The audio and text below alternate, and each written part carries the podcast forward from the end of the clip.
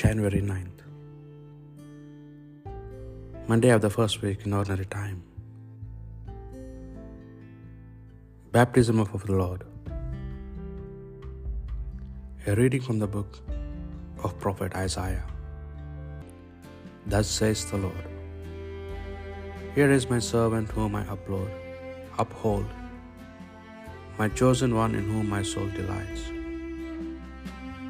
I have endowed him with my spirit, that he may bring true justice to the nations. He does not cry out or shout aloud, or make his voice heard in the streets. He does not break the crushed reed, nor quench the wavering flame.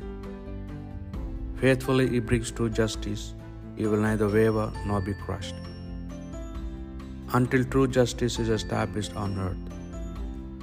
For the islands are waiting his law. I, the Lord, have called you to serve the cause of right. I have taken you by the hand and formed you. I have appointed you as a covenant of the people and light of the nations, to open the eyes of the blind, to free captives from prison, and those who live in darkness from the dungeon. The word of the Lord. The Lord will bless his people with peace. O give the Lord your Son of God.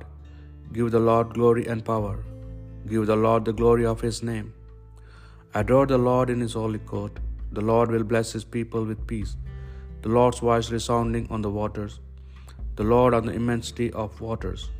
The voice of the Lord full of power. The voice of the Lord full of splendor. The Lord will bless his people with peace. The God of glory thunders. In his temple they all cry glory. The Lord sat enthroned over the flood.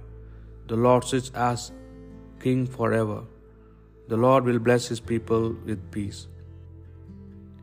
A reading from the Holy Gospel according to St. Matthew. Jesus came from Galilee to the Jordan to be baptized by John. John tried to dissuade him. It is I who need baptism from you, he said, and yet you come to me. But Je- Jesus replied, Leave it like this for this time. Being, it is, it is fitting that we should in this way do all that righteous demands. At this John gave him gave into him. As soon as Jesus was replied, he came up from the wa- water, and suddenly the heavens opened, and he saw the Spirit of God descending like a dove and coming down on him. And a voice spoke from heaven, This is my Son, the beloved, my favor rests on him. The Gospel of the Lord.